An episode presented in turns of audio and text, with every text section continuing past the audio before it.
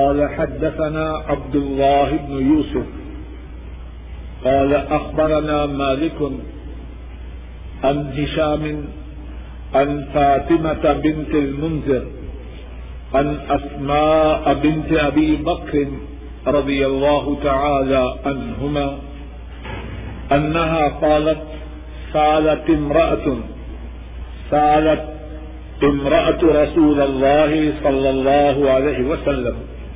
فقالت يا رسول الله أرأيت إحدانا إذا أصاب ثوبها الدم من الحيض كيف تصنع؟ فقال رسول الله صلى الله عليه وسلم إذا أصاب صوب إحداكن الدم من الحيدة فلتقرصه ثم لتنضحه.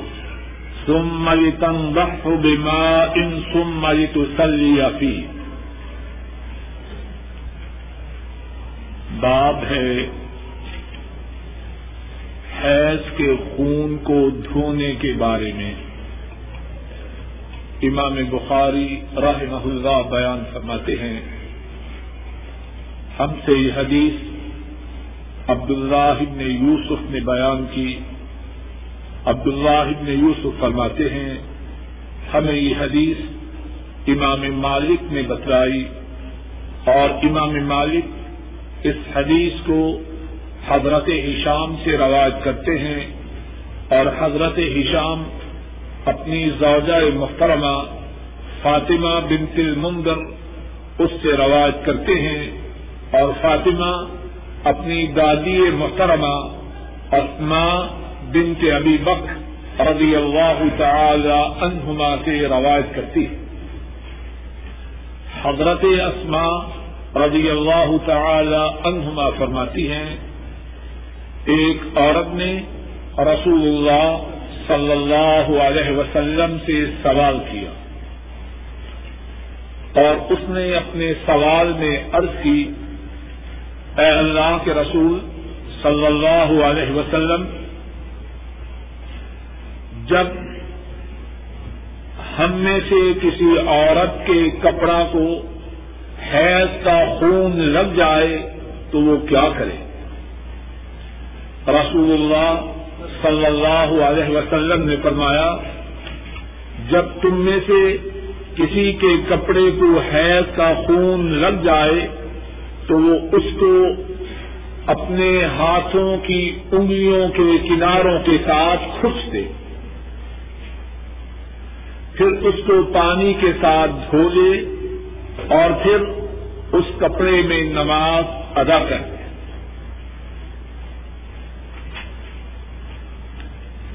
امام بخاری راہ محلہ اس باب میں، اس چیپٹر میں حیض کا جو خون ہے، اس کے متعلق اسلام کا جو حکم ہے، وہ بیان فرما رہے ہیں۔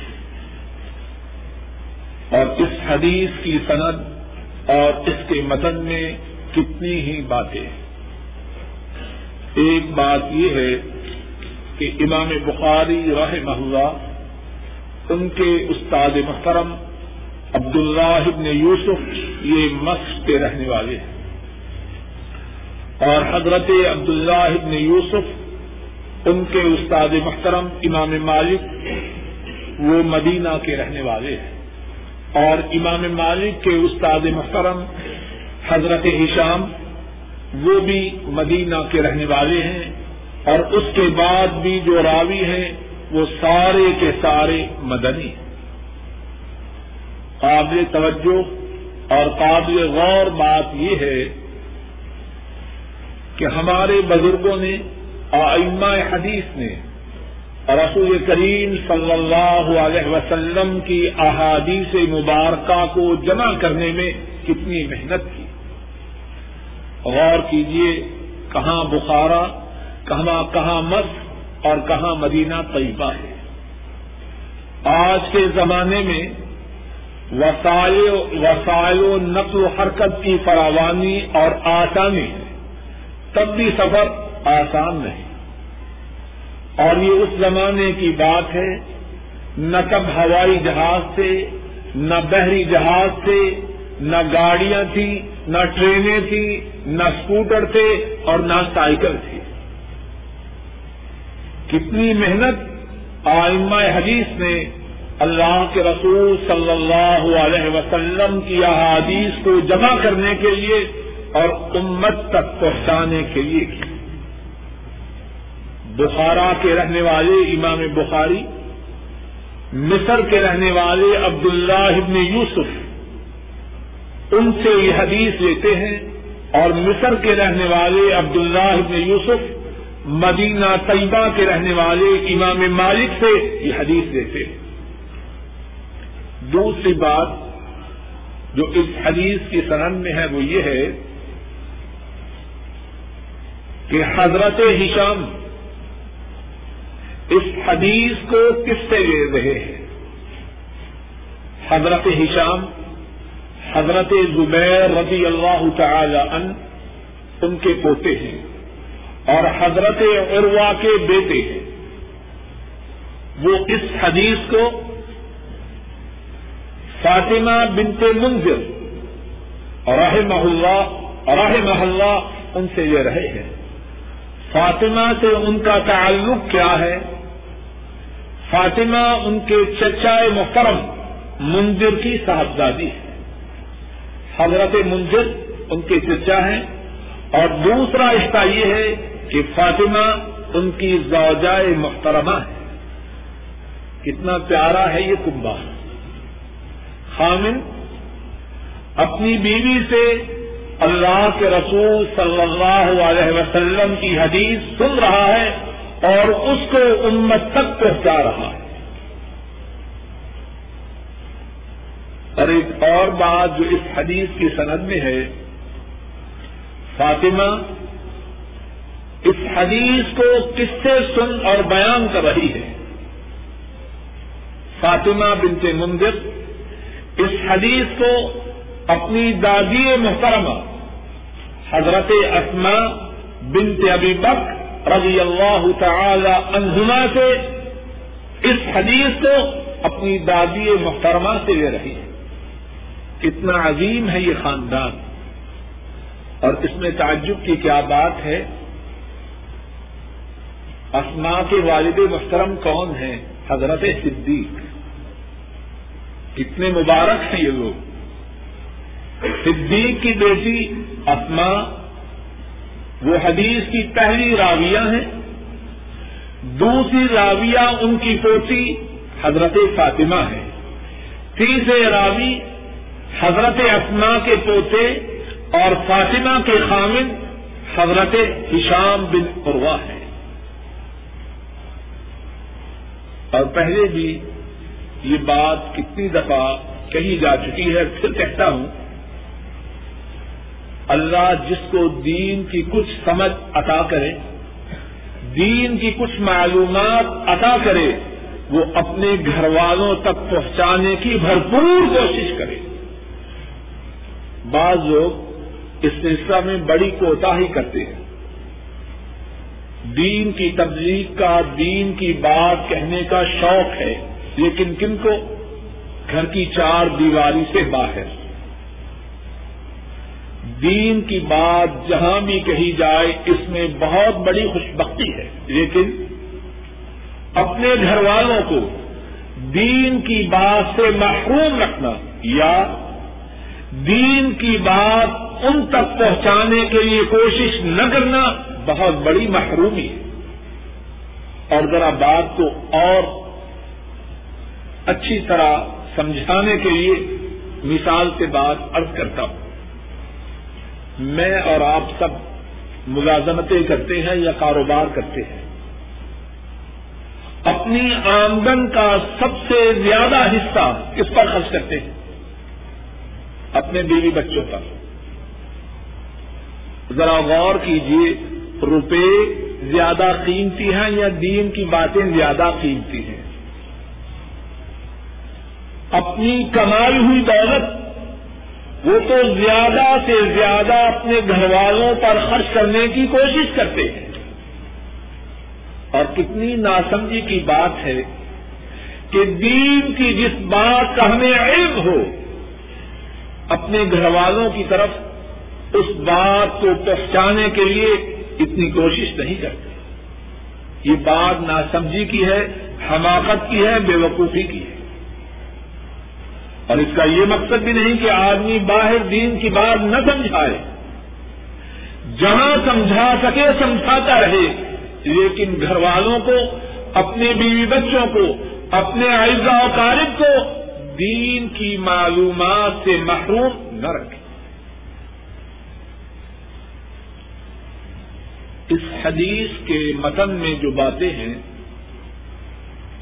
ان میں سے ایک بات یہ ہے کہ ایک مسلمان عورت رسول کریم صلی اللہ علیہ وسلم سے سوال کر رہی ہے اور سوال کیا ہے کہ اگر ہم میں سے کسی کے کپڑا کو حیض کا خون لگ جائے تو وہ کیا کرے؟ رسول کریم صلی اللہ علیہ وسلم جواب میں فرماتے ہیں، اس خون کو اپنے ناخنوں سے اپنی انگلیوں کے کناروں سے کھس دے، پھر اس کو پانی کے ساتھ دھوئے اور پھر اس کپڑے میں نماز پڑھے۔ ایک بات جو اس حدیث کے متن میں ہے وہ یہ ہے کہ مسلمان عورت دین کے معاملات سمجھنے کے لیے کسی آدمی سے سوال کر سکتی ہے۔ اب پوچھنے والی عورت پوچھ رہی پوچھ رہی ہے اور نبی محترم صلی اللہ علیہ وسلم اس کے سوال کا جواب دے رہے اگر سوال کرنا درست نہ ہوتا، آپ اس کو روک دیتے۔ لیکن دین کے متعلق سوال کرنا بھی بے حیائی کا ذریعہ نہ بنے۔ بعض مرد اور بعض عورتیں دین کے مسائل کے متعلق سوال کرنے کو اور دین کے مسائل کا جواب دینے کو بدکاری کا ذریعہ بناتے ہیں۔ ایسا نہ کیا جائے۔ شری حدود کو محفوظ رکھتے ہوئے مسلمان عورت کو اس بات کی اجازت ہے کہ وہ دینی مسائل کے متعلق کسی عالم سے سوال کرے، لیکن پھر زور دے کے کہتا ہوں کہ شرع حدود کی پابندی کی جائے۔ دوسری بات اس حدیث میں یہ ہے کہ اگر کسی عالم سے، کسی جاننے والے سے دین کے کسی معاملہ کے متعلق سوال ہو، اسے اس کا جواب معلوم ہو، تو وہ اس کا جواب دے۔ ایک تیسری بات یہ معلوم ہوتی ہے کہ حیض کے جو مسائل ہیں، ان کی اہمیت کتنی زیادہ ہے۔ بعض لوگ، بلکہ بہت سے لوگ، ان مسائل سے غافل ہیں۔ اور عام طور پر یہ مسائل بھی کم ہی بیان کیے جاتے ہیں۔ ان کی اہمیت اتنی زیادہ ہے، رسول اللہ صلی اللہ علیہ وسلم سے سوال ہو رہا ہے۔ آپ اس کا جواب دے رہے ہیں۔ اگر یہ سوال ضروری نہ ہوتا، آپ فوراً اس بارے میں سوال کرنے والی عورت کو تبدیل فرما دیتے اور ذرا غور کیجیے کہ اس بارے میں معلومات کا حاصل کرنا کتنا ضروری ہے۔ اگر کسی کپڑا پر یہ خون ہو، کپڑا ناپاک ہو اب نماز ہوگی ناپاک کپڑے میں۔ نماز جو تمام عبادات میں اللہ کو سب سے پیاری عبادت ہے۔ اس مسئلہ پر عمل کیے بغیر عورت وہ نماز بھی ادا نہ کر پائے گی۔ انتہائی ضروری مسائل۔ اور اسی لیے تاکیدن کہوں گا کہ جو ساتھی موجود ہیں وہ اپنے گھر والوں تک ان مسائل کو نقل کریں جن کے گھر والے یہاں موجود ہیں، زبانی طور پر جن کے گھر والے یہاں موجود نہیں، بذریعہ خط و کتابت بغریہ چٹھی ان مسائل کی اپنے گھر والوں کو اطلاع ضرور کرے۔ انتہائی ضروری مسائل۔ ایک اور مسئلہ اس حدیث کے متن میں یہ ہے کہ وہ بات جس کا عام طور پر کرنا پسندیدہ نہیں، دینی مسلحت کے تحت وہ بات بھی ذکر کی جا سکتی ہے۔ اب حیض کے خون کا ذکر کرنا کوئی پسندیدہ بات نہیں، لیکن دینی مسلحت ہے۔ اگر ذکر نہ کیا جائے، معلوم کیسے ہو کہ اس کا حکم کیا ہے؟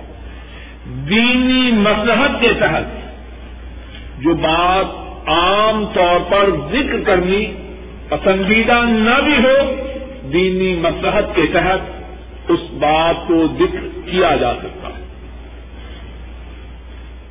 ایک اور بات اس حدیث میں یہ ہے کہ وہ کپڑا جس پر حیض کا خون ہو میں نماز ادا نہیں کرنی چاہیے۔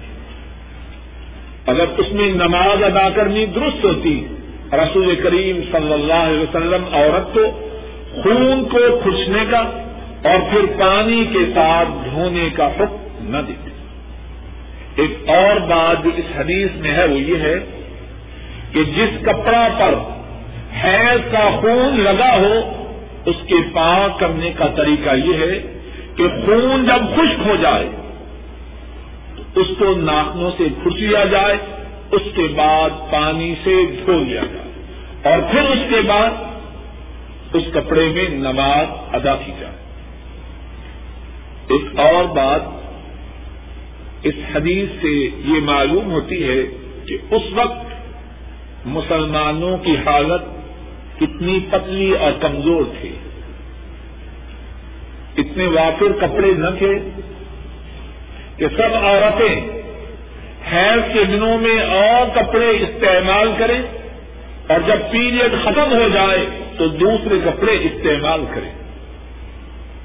وہی کپڑے عام مسلمانوں کی کیفیت یہی تھی، وہی کپڑے مسلمان عورتوں کے ماہواری کے دنوں میں اور وہی کپڑے دوسرے دنوں میں۔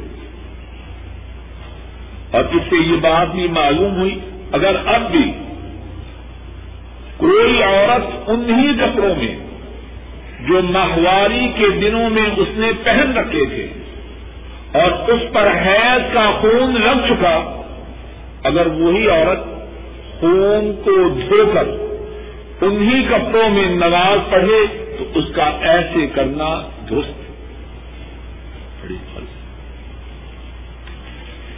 قال حدثنا أسبغ قال انا اسبغت قال أخبرني ابن وهب. قال أخبرني أمر بن الحارث عن عبد الرحمن بن القاسم.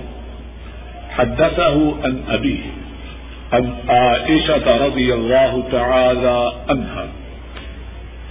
قالت، كانت إحدانا تحيد. ثم تقترس الدم من صوبها عند سحورها فتغسله وتنبه على سائره ثم تصلي فيه.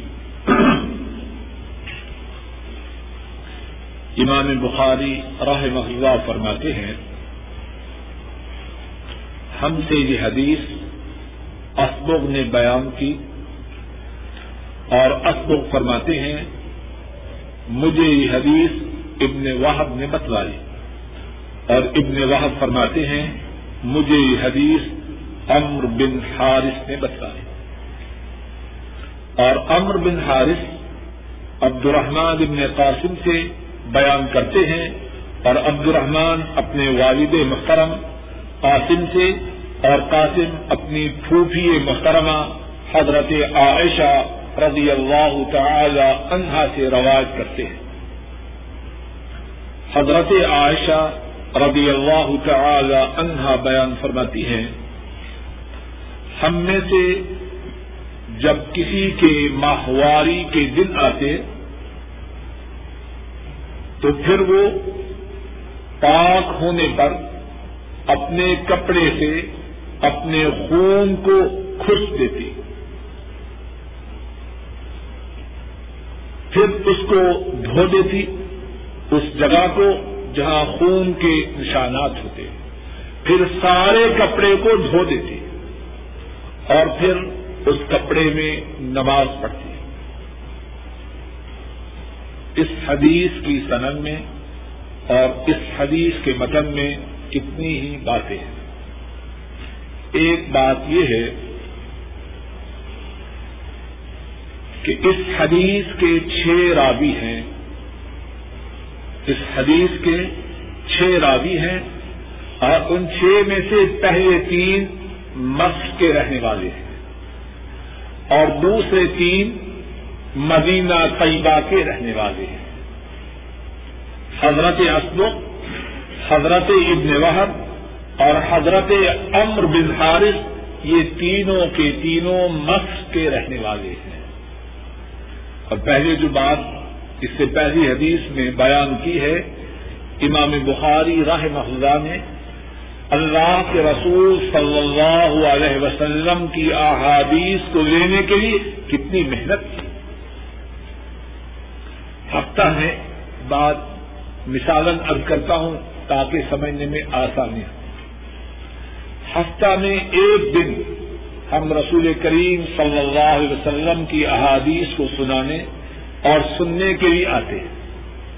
سارے ہفتہ میں ایک دن اور قریب ایک گھنٹہ یا ڈیڑھ گھنٹہ سنانے والے پر اور سننے والوں پر کتنے ایسے ہیں، کتنا مشکل ہے۔ اور امام بخاری رحمہ اللہ کہاں سے چلتے ہیں، کہاں پہنچتے ہیں؟ یہ موتی جو امام بخاری رحمہ اللہ نے جمع کیے، آسانی سے جمع نہیں کیے۔ سولہ سال کے عرصہ میں اس کتاب کو مرتب کیا۔ آج کی دنیا میں جو بہت بڑی ڈگریاں ہیں، ان میں سے ایک ڈگری ڈاکٹریٹ کی ہے۔ اور اس کے لیے عام طور پر جو مدت ہے، وہ چار اور پانچ سال ہے۔ اور ہم لوگ جتنی محنت کرتے ہیں وہ سب کو پتا ہے۔ تھوڑے ہیں محنت کرنے والے۔ امام بخاری رحمہ اللہ نے صحیح بخاری کو سولہ سال کے طویل عرصہ میں انتہائی شدت کی محنت اور جد و جہد کے بعد جمع کی۔ اللہ کے ان پہ کروڑوں رحمتیں۔ ان کے استاد محترم اسبو مسری ہے اور اسبو کے جو استاد ابن واحب ہیں، وہ بھی مسیح ہیں۔ اور ابن واحب کے جو استاد امر بن حارث ہیں، وہ بھی مسیح اور یہاں ایک اور بات بھی سمجھیے۔ مصر رسول کریم صلی اللہ علیہ وسلم کے زمانہ مبارک میں اس کے رہنے والے عام طور پر عیسائی تھے۔ مسلمان نہ تھے۔ اور عرب بھی نہ تھے۔ ان کی زبان بھی عربی نہ تھی۔ اور روم، رومیوں کی مصر پر حکومت تھی۔ ہجرت کے بیسویں سال، عمر فاروق رضی اللہ تعالی عنہ کے دور مبارک میں، ہجرت کے بیسویں سال حضرت صلی اللہ علیہ وسلم کے انتقال کے قریب نو سال بعد بن العاص رضی اللہ تعالی ان ان کی سپا سالاری میں مسلمان مس پر حملہ کرتے ہیں۔ بیس ہجری کے بعد مصر اسلامی سلطنت میں شامل ہوتا ہے۔ اور جو بات اب کہنا چاہتا ہوں وہ یہ ہے کہ جب یہ مصری لوگ اسلام میں داخل ہوئے تو اسلام سے کتنے زیادہ متاثر ہوئے؟ اس کی ایک عملی تصویر یہ ہے کہ اللہ کے رسول صلی اللہ علیہ وسلم کی احادیث کی جو سب سے صحیح کتاب صحیح بخاری ہے، اس کے کتنے راوی ہیں جو مصر کے رہنے والے ہیں؟ کچھ بات سمجھ میں آ رہی ہے کہ اور اس سے ایک اور حقیقت واضح ہوتی ہے، بعض اسلام کے دشمن یا اسلام کے نادان دوست یہ سمجھتے ہیں کہ لوگ صحیح معنوں میں مسلمان نہ ہوئے تھے۔ اگر صحیح معنوں میں مسلمان نہ ہوتے تو اللہ کے رسول صلی اللہ علیہ وسلم کی حدیث کی اس قدر خدمت کیسے کرتے؟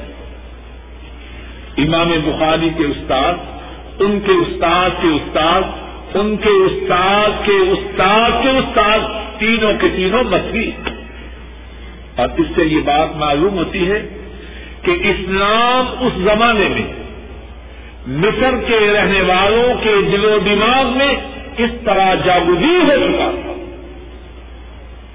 اللہ کے رسول صلی اللہ علیہ وسلم کی حدیث کی خدمت کا جو شرف ہے، یہ جو سعادت ہے، ویسے تو نہیں ملتی۔ اور دوسری بات اس حدیث کی سند میں جو ہے عبد الرحمان ابن قاسم اس حدیث کو کس سے بیان کر رہے ہیں اپنے والد محترم سے۔ خوش نصیب ہے وہ باپ اور خوش نصیب ہے اس کا بیٹا جو اپنے باپ سے اللہ کے رسول صلی اللہ علیہ وسلم کی حدیث دے رہا ہے۔ اور باپ کون ہے؟ وہ صدیق کا پوتا ہے۔ اور بیٹا صدیق کا پرپوتا ہے، رضی اللہ تعالی عنہم اجمعین۔ اور پرپوتا بھی امام ہے، اور پوتا بھی امام ہے، اور صدیق تو صدیق ہے، رضی اللہ تعالی عنہ اروا اور باپ جو قاسم ہیں وہ اس حدیث کو کس سے لے رہے ہیں؟ اپنی پھوپھی محترمہ۔ اور شاید ہی ان ایسی پھوپھی دنیا میں کسی اور کی اپنی پھوپھی محترمہ حضرت عائشہ صدیقہ رضی اللہ تعالی عنہا سے بیان کر رہے ہیں۔ پھر وہی بات جو پہلی حدیث میں عرض کی کہ دین کی جو بات ہو، اپنے گھر والوں کو اس سے محروم نہ رکھنا چاہیے۔ اور جو حدیث کا متن ہے، پہلی حدیث میں حضرت صلی اللہ علیہ وسلم بیان فرما رہے ہیں کہ کپڑے کو حیض کے خون سے کس طرح پاک کرنا ہے۔ اور اس حدیث میں آپ کے حکم کی عملی تصویر ہے۔ یا آج کی زبان میں آپ اس طرح کہیے پہلی حدیث میں تھیری ہے اور دوسری حدیث میں پریکٹس ہے۔ حضرت عاشا رضی اللہ تعالی عنہا فرما رہی ہے کہ ہم میں سے جب کسی کے کپڑے پر حیض کا خون لگ جاتا تو ہم اپنے ہاتھوں کی انگلیوں سے اس کو خوش دیتی، پھر اس کو پانی سے دھوتی، اس جگہ کو جہاں حیض کے خون کے نشانات ہوتے، پھر سارے کپڑے کو دھوتی، پھر اس میں نماز پڑھتی۔ امام بخاری راہ اللہ اللہ کی ان پر ارب و رحمتیں ہوں۔ کتنے عمدہ انداز سے مسئلہ کو سمجھایا۔ پہلے حضرت صلی اللہ علیہ وسلم کا فرمان رائے پھر آپ کی ازواج متحرات ان کا خون کو کپڑے سے صاف کرنے کا جو طریقہ تھا، وہ بیان کیا۔ اور آپ کا فرمان، اور آپ کے گھر والوں کا طریقہ دونوں میں مطابقت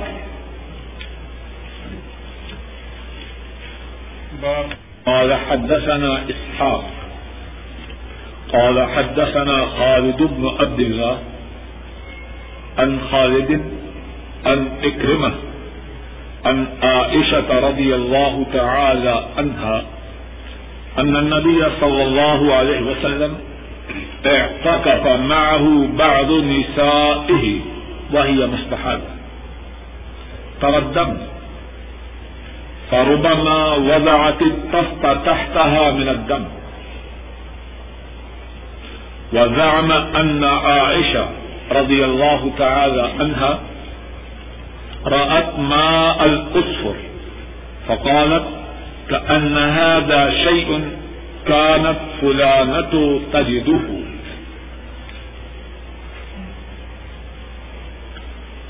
باب ہے مستحادہ کا اعتقاد۔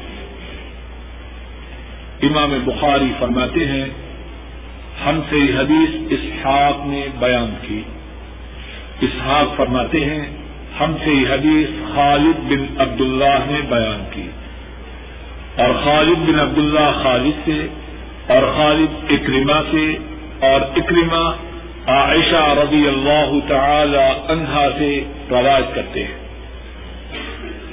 حضرت عائشہ رضی اللہ تعالی عنہا بیان فرماتی ہیں،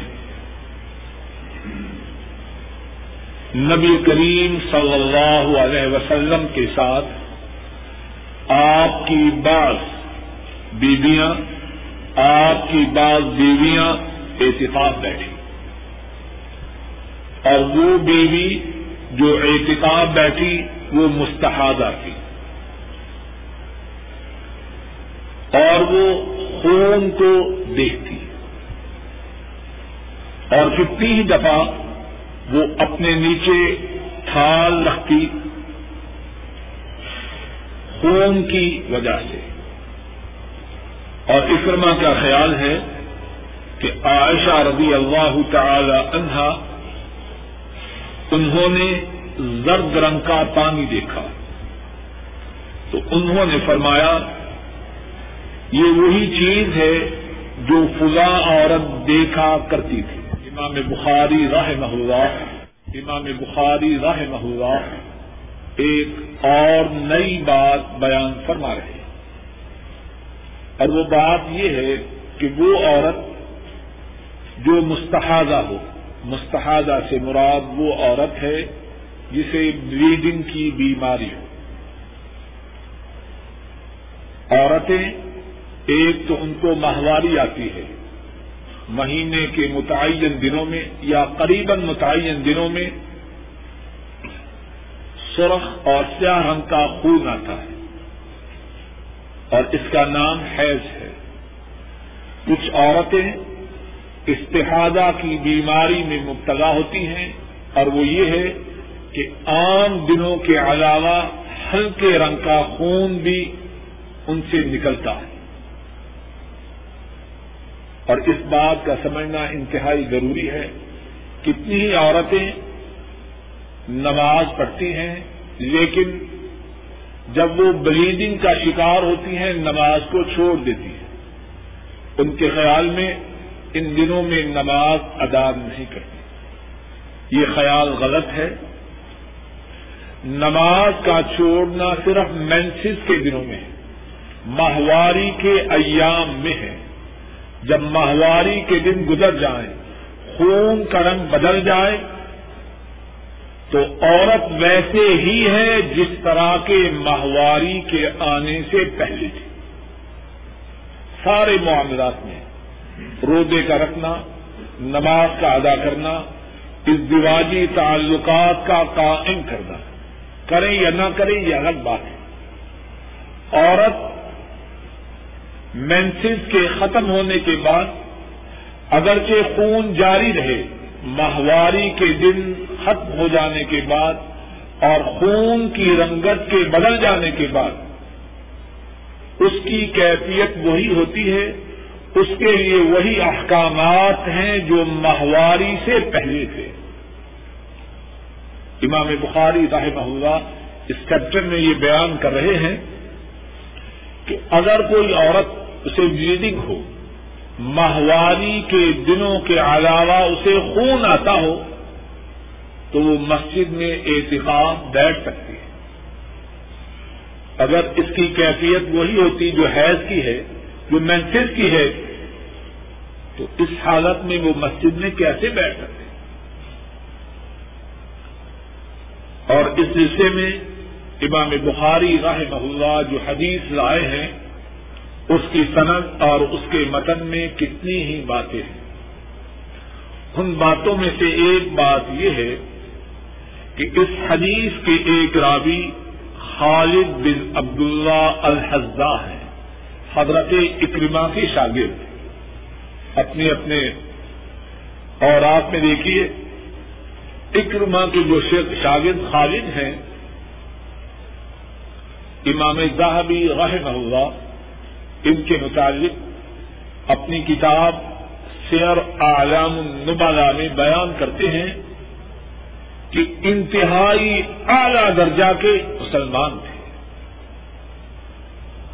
اور اس سلسلہ میں ان کا ایک واقعہ یہ رائے ہے کہ انہوں نے چار مرتبہ چار مرتبہ اپنے وزن کے برابر چاندی، اللہ کی راہ میں صدقہ و خیرات کے طور پر لوگوں کو دی ان کے وزن کے برابر چاندی، چار مرتبہ اللہ کی راہ میں خرچ کی۔ وزن کے برابر دینا تو دور کی بات۔ چند ریال دینے کے متعلق ہم میں سے کتنے لوگ ہیں، کتنی دفعہ سوچتے ہیں۔ اور آخر کار فیصلہ کرتے ہیں کہ یہ بھی ادھر میں رہنے تو اچھے ہیں۔ چار مرتبہ اپنے وزن کے برابر چاندی اللہ کی راہ میں خرچ کرتے ہیں۔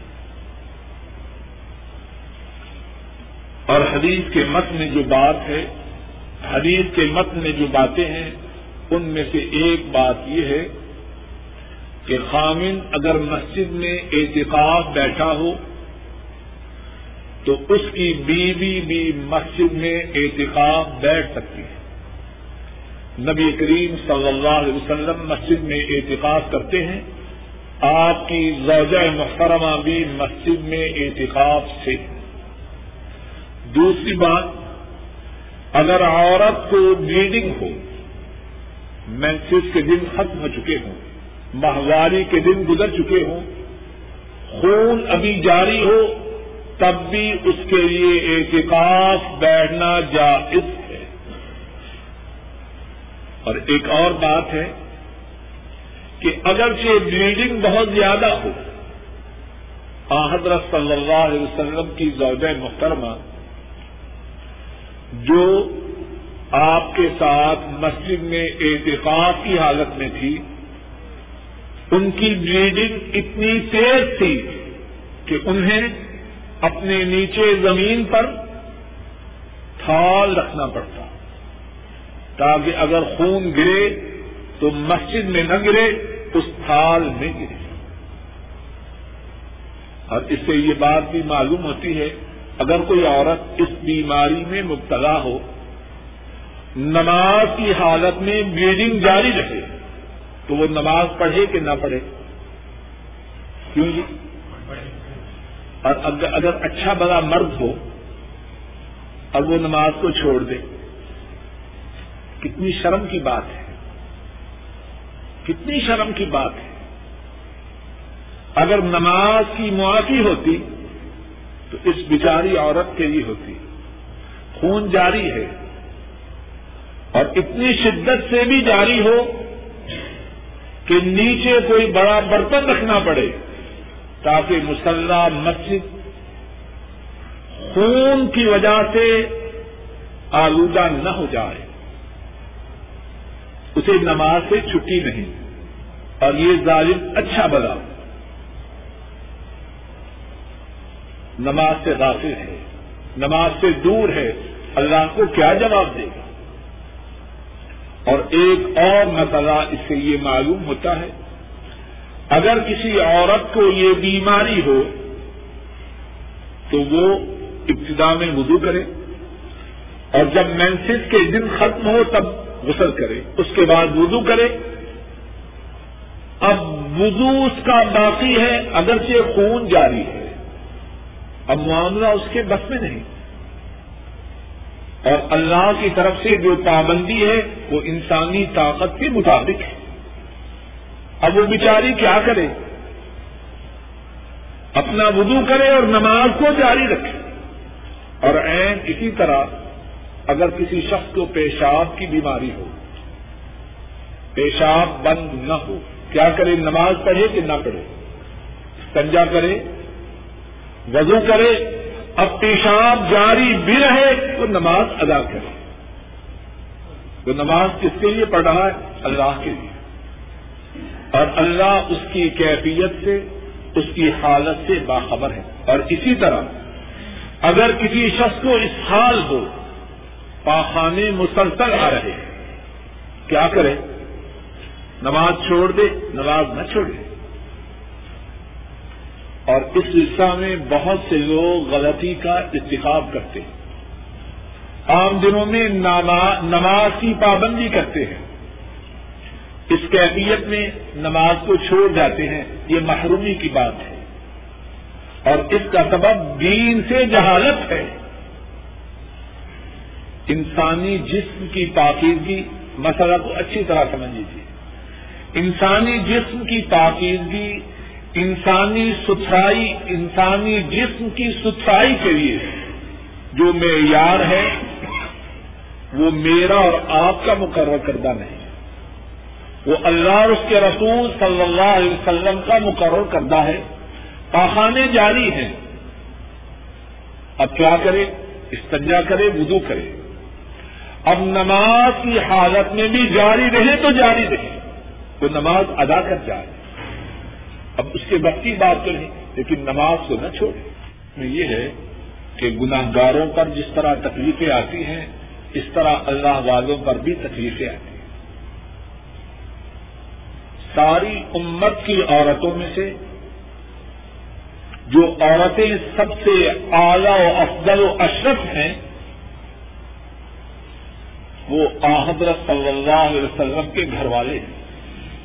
آپ کی رخت جگر ہیں اور آپ کی زوجات محترمہ ہیں۔ وہ بھی بیماری میں مبتلا ہے بیماری میں کسی کا مبتلا ہونا یا کسی پریشانی میں کسی کا مبتلا ہونا اس کے عام طور پر دو سبب ہیں۔ ایک سبب جو بہت زیادہ ہے، وہ بیمار کے یا مصیبت میں مبتلا ہونے والے کے گناہ ہے اور دوسرا سبب آزمائش و ابتدا ہے کہ آزمائش و ابتدا میں صبر کرے، اللہ اس کے درجات کو بلند کرے۔ میں اور آپ، ہم عام طور پر بیماریوں کا، آفتوں کا، نقصانوں کا جو شکار بنتے ہیں، عام طور پر ہم اپنے گناہوں کی وجہ سے بنتے ہیں۔ اور اس قسم کے لوگ آحدر صلی اللہ علیہ وسلم کے گھر والے اگرچہ وہاں بھی دونوں باتوں کا امکان ہے، لیکن غالباً وہ ابتدا اور اختبار کی وجہ سے اور صبر کر کے بلند درجات کو پانے کے لیے اللہ ان کو ان آزمائشوں میں مبتلا حدثنا عزیز بن زرعی ان خالد ان اکرم ان عائشة رضی اللہ تعالی عنہ قالت اعتقفت مع رسول الله صلى الله عليه وسلم۔ امرأة من أزواجه فكان ترى والسفر والطست تحتها وهي تصلي. قال حدثنا مسدد، قال حدثنا مؤتمر عن خالد، عن إكرمة، عن عائشة رضي الله تعالى عنها أن بعض أمهات المؤمنين اعتقفت وهي مستحاضة. یہ دو روایات بھی پہلی روایت کے مطابق ہی ہے قریب ہاں یہاں ایک بات یہ ہے کہ دوسری روایت میں حضرت خالد کے شاگرد یزید بن ذرا ہے اور پہلی روایت میں حضرت خالد کے شاگرد خالد بن عبداللہ ہے اور جب ایک ہی بات کو دو اشخاص بیان کریں تو بات کی قوت میں اضافہ ہوتا ہے کہ نہیں؟ پھر دیکھیے پہلی روایت میں حضرت خالد کے شاگرد خالد بن عبداللہ ہے دوسری روایت میں حضرت خالد کے شاگرد یزید بن ذرا ہیں۔ اور تیسری روایت میں حضرت خالد کے شاگرد معتمد ہیں۔ تو ایک ہی بات کو جب تین اشخاص بیان کریں تو اس بات کی صداقت کا یقین اور زیادہ ہوتا ہے۔ ایک اور بات جو دوسری روایت میں ہے، حضرت عائشہ فرماتی ہیں کہ رسول کریم صلی اللہ علیہ وسلم کی بیویوں میں سے ایک بیوی ہاں، حضرت صلی اللہ علیہ وسلم کے ساتھ اعتکاف بیٹھی اور وہ بیوی خون اور زردی کو دیکھتی۔ اور تھال ان کے نیچے ہوتا اور وہ نماز کو ادا کرتی۔ غور کرنے کا مقام ہے۔ حضرت صلی اللہ علیہ وسلم کی زوجہ محترمہ نیکیوں کے حصول کا جذبہ ان میں کتنا زیادہ تھا۔ اور اس سلسلے میں دو باتیں ہیں۔ پہلی بات تو یہ ہے، خون جاری ہے اور اتنا زیادہ ہے کہ نیچے بڑا برتن رکھنے کی ضرورت ہے، لیکن اس کے باوجود نماز سے غافل نہیں۔ خواتین اس بات کو اچھی طرح توجہ سے سنیں۔ کتنی مسلمان بہنیں ایسی ہیں، عام دنوں میں نماز پڑھتی ہیں۔ بدقسمتی سے ان کے گھر چند سہیلیوں کا یا خامن کے چند دوستوں کا کھانا ہے۔ اذانیں ہو رہی ہیں، نماز کا وقت گزر رہا ہے۔ کچھ خبر نہیں۔ اور اگر کہا جائے تو فوراً جواب میں کہتی ہیں، آج ہمارے ہاں پارٹی ہے۔ خدا نہ برکت کرے ایسی پارٹی میں جو نماز سے غفلت کا سبب بنے۔ چند سہیلیاں اکٹھی بیٹھی ہیں۔ کیا ہو رہا ہے؟ خامدوں کی غیبتیں ہو رہی ہیں۔ سسرال والوں کی غیبتیں ہو رہی ہیں میکوں کی تعریف ہو رہی ہے اب اذان ہوتی ہے تو ہوتی رہے۔ نماز کا وقت جاتا ہے تو جاتا رہے۔ اتنی بدبختی اور محرومی کی بات ہے۔ اور ہماری مسلمان عورتیں اور ہم سب کی مائیں، ان کی کیفیت کیا تھی؟ خون اتنی شدت سے جاری ہے کہ نیچے برتن رکھنے کی ضرورت ہے، لیکن پھر بھی نماز ادا کر رہی ہے دوسری بات، نماز تو فرض ہے جس کا ادا کرنا ضروری ہے۔ لیکن احتکاب بیٹھنا یہ تو ضروری نہیں۔ بات کو ذرا سمجھنے کی کوشش کی احتکاب بیٹھنا کیا یہ فرض ہے؟ کیوں جی؟ احتکاب سے کتنا جذبہ ہے، اللہ کے ہاں ادب و ثواب حاصل کرنے کا۔ اور سب سننے والوں کو رسول کریم صلی اللہ علیہ وسلم کی احادیث پڑھنے سمجھنے اور ان پر عمل کرنے کی توفیق عطا فرمائے۔ انہیں صحت کامیاب آج عطا فرمائے۔ ان کی پریشانیوں کو رحتوں سے بدل دے۔ اے اللہ اپنے فضل و کرم سے تمام مسلمان جو فوت ہو چکے ہیں ان کے گناہوں کو معاف فرما۔ ان کے درجات کو بلند فرما۔ اور اے اللہ جتنے مسلمان بیمار ہیں ہاں وہ ضروری ہے۔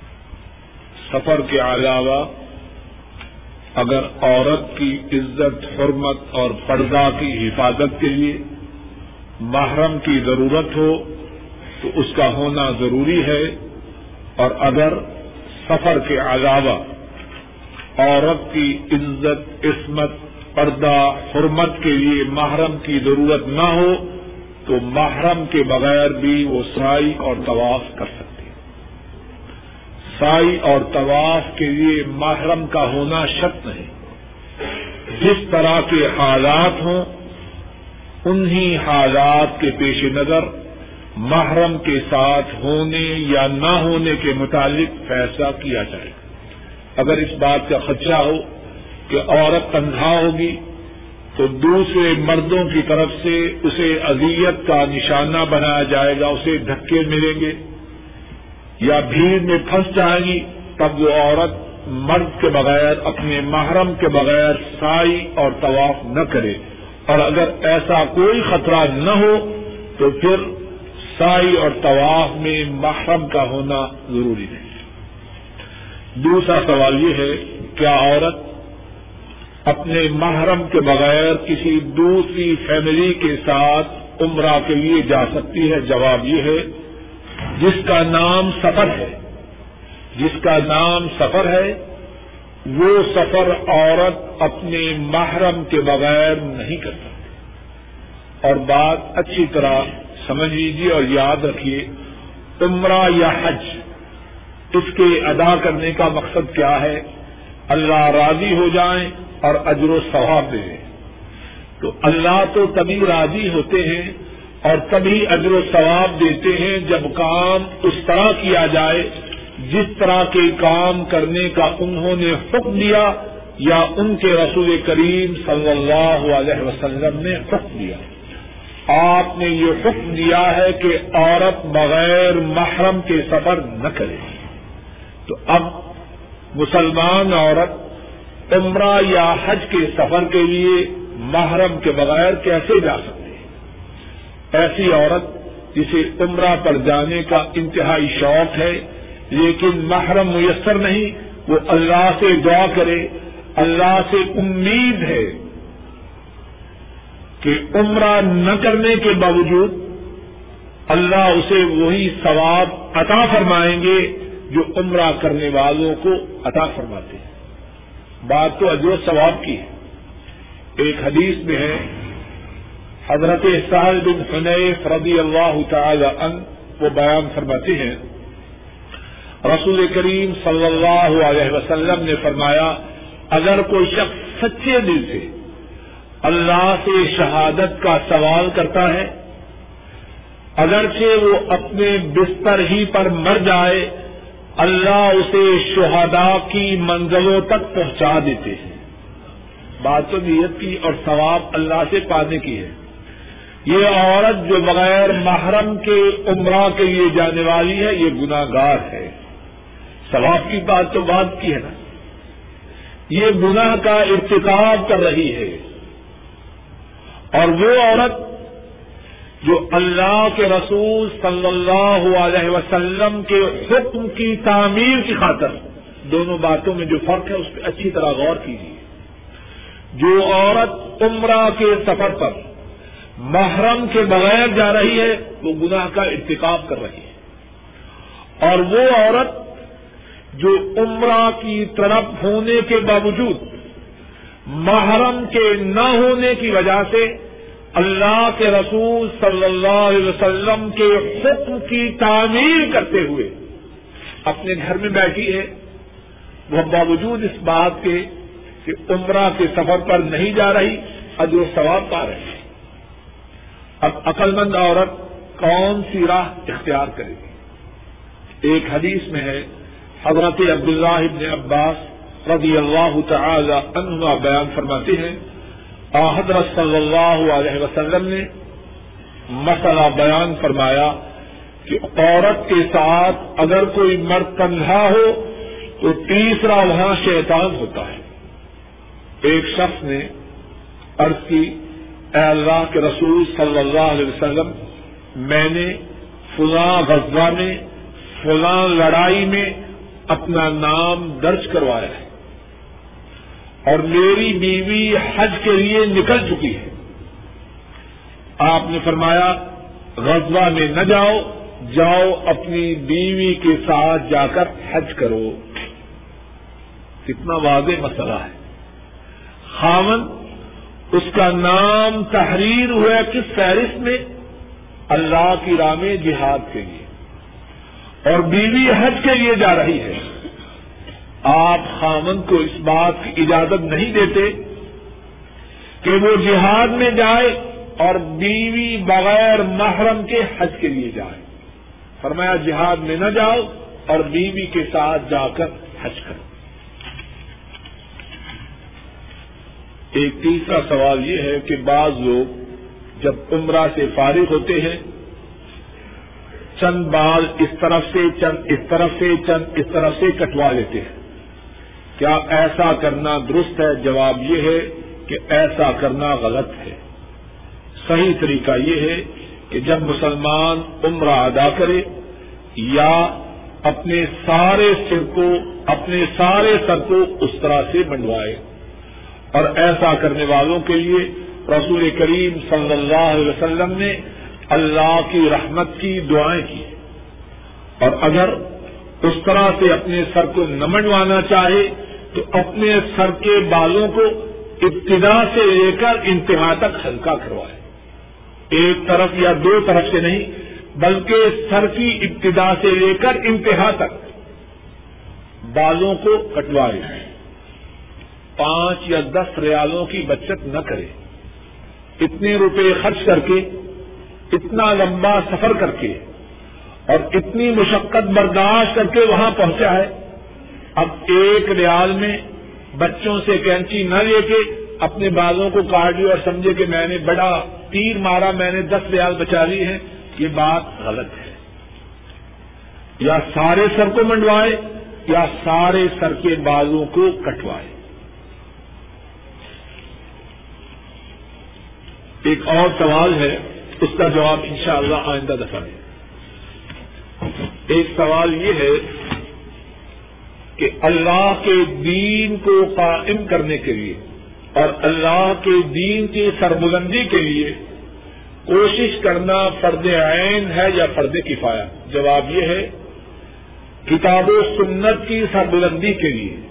کتاب و سنت کی حکمرانی کے لیے ہر مسلمان پابند ہے کوشش کرنے کا لیکن کتنی کوشش کرے جتنی اس میں طاقت ہے۔ ہر مسلمان اپنی ہمت، اپنی طاقت، اپنے وسائل، اپنے علم کے مطابق کتاب و سنت کی نشر و اشاعت، کتاب و سنت کی سربلندی، کتاب و سنت کی تنفیذ کے لیے کوشش کرنے کا پابند ہے۔ نبی کریم صلی اللہ علیہ وسلم فرماتے ہیں، بلغو انی ولو آیا. امام بخاری رحمہ اللہ اس حدیث کو بیان کرتے ہیں، حضرت عبداللہ ابن عم اس حدیث کے راوی ہیں۔ آپ نے فرمایا، اگر تم تک میری طرف سے ایک آیت پہنچے، اس آیت کو دوسرے لوگوں تک پہنچا. اور ایک حدیث میں فرمایا حضرت عبداللہ ابن عمر رضی اللہ تعالی عنہما اس حدیث کے راوی ہیں اور امام بخاری راہ اللہ اس حدیث کو بیان فرماتے ہیں فرمایا کلکم راعن و کلکم مسئول ان رائیت تم میں سے ہر ایک چرواہا ہے اور ہر ایک چرواہا اپنی رعیت کے متعلق ذمہ دار ہے۔ تو بات یہ ہے، دین کی سربلندی کتاب و سنت کی نشو و اشاعت، کتاب و سنت کی تنفیذ کے لیے ہر مسلمان پابند ہے۔ اپنے علم، اپنی ہمت، اپنے وسائل، اپنی طاقت کے مطابق پوری پوری کوشش کرے۔ اور اللہ جانتا ہے کہ کس کے وسائل کتنے ہیں اور کون اپنے وسائل کو اللہ کے دین کے لیے خرچ کر رہا ہے اور کون بغانے اور ہیرے بنا رہا ہے۔ ایک سوال یہ ہے کہ تین طلاقوں کی مدت کیا ہے؟ طلاق کے معاملہ میں صحیح طریقہ یہ ہے کہ اگر کوئی شخص خدا نہ کرے، اپنے گھر والوں کو طلاق دینا چاہے، تو ان دنوں میں طلاق دے جن دنوں میں کہ عورت مہواری سے نہ ہو، پاک ہو۔ اور اس تہر میں ان پاکیزہ دنوں میں طلاق دیں کہ اس سارے پیریڈ میں وہ گھر والوں کے قریب نہ پھٹکا ہو۔ پاک اور صاف ہونے کے دنوں میں دے اور اس سارے پیریڈ میں وہ اپنے گھر والوں کی طرف نہ گیا۔ اور پھر ایک دفعہ طلاق دے، پھر اس کے بعد صبر کرے۔ اگر اللہ اسے سمجھ عطا کرے تو رجوع کر لے۔ اس کو اجازت ہے کہ رجوع کر لے۔ اور رجوع کرتے ہوئے عورت کی موافقت کی بھی ضرورت ہے۔ رجوع کر لے، اس کو اس بارے میں مکمل اجازت ہے۔ اب اگر توہر توہر کے دن، پاکیزگی کے دن ختم ہو جائیں، عورت کے ماہواری کے دن آ جائیں ماہواری کے دن ختم ہوتے ہی اس کو طلاق دینے کی جو چھٹی تھی، جو اجازت تھی، اس نے اس چھٹی میں سے، اس اجازت میں سے ایک چانس کو ختم کر دیا۔ اب اسے اختیار ہے کہ دوسری دفعہ طلاق دے۔ اگر دوسری دفعہ طلاق دے دے، اب سارے توہر میں اس کو اجازت ہے کہ رجوع کر لے۔ اور توہر کے بعد بھی جب ماہواری کے دن ہو تب بھی کہے کہ میں رجوع کر چکا اس کو اجازت ہے۔ اب اگر وہ رجوع نہ کرے اور دوسرے ماہواری کے دن بھی ختم ہو جائے اور پھر وہ تیسری مرتبہ طلاق دے، تو اب معاملہ اس کے ہاتھ سے نکل گیا۔ اب ماہواری کے دن آنے کے بعد جب وہ دن گزر چکے، عورت اس کے نکاح سے نکل گئی۔ اب اسے اس بات کی اجازت نہیں کہ اس عورت کو اپنے نکاح میں رکھ سکے۔ لیکن یہ جو عدت کے دن ہیں، آخری جدائی تک اس کی یہ ذمہ داری ہے کہ عورت کو اپنے گھر میں رکھے، اس کا نان نفقہ دے۔ اور عورت کے لیے بھی ضروری ہے کہ اسی کے گھر میں رہے۔ شاید اللہ کی طرف سے اس مرد کو ہدایت نصیب ہو جائے۔ اور اگر غلطی عورت کی ہے تو وہ راہ ثواب کی طرف آ جائے۔ اب اگر اس طرح تین دفعہ طلاق ہو چکی، اب عورت اپنے پہلے شوہر کے نکاح میں نہیں آ سکتی۔ ہندو پاک میں کچھ لوگوں نے انتہائی بے حیائی کی صورت جاری کر رکھی ہے کہ حلالہ کر لو۔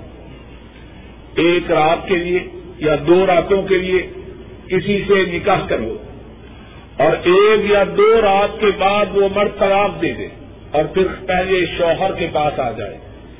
حضرت صلی اللہ علیہ وسلم فرماتے ہیں کہ یہ کرائے کا سانڈ ہے۔ یہ انسان نہیں، حیوان ہے۔ اور عمر فاروق رضی اللہ تعالی عنہ فرماتے ہیں، اگر میرے ہتھے ایسا آدمی چڑھ جائے جو کسی کی عورت سے حلالہ کرتا ہے، یا وہ آدمی چڑھ جائے جو حلالہ کرواتا ہے، فرمایا میں ان کو سنسار کر دوں۔ یہ تو بدکاری ہے، بے حیائی ہے، بدماشی ہے۔ نام دیا ہے حلالے کا۔ ایسا عمل کرنے والوں پر اللہ کی رانت ہے۔ اب طریقہ کیا ہے؟ عورت کا نکاح ہو اور اس غرض سے نہ ہو کہ حلالہ کرنا ہے۔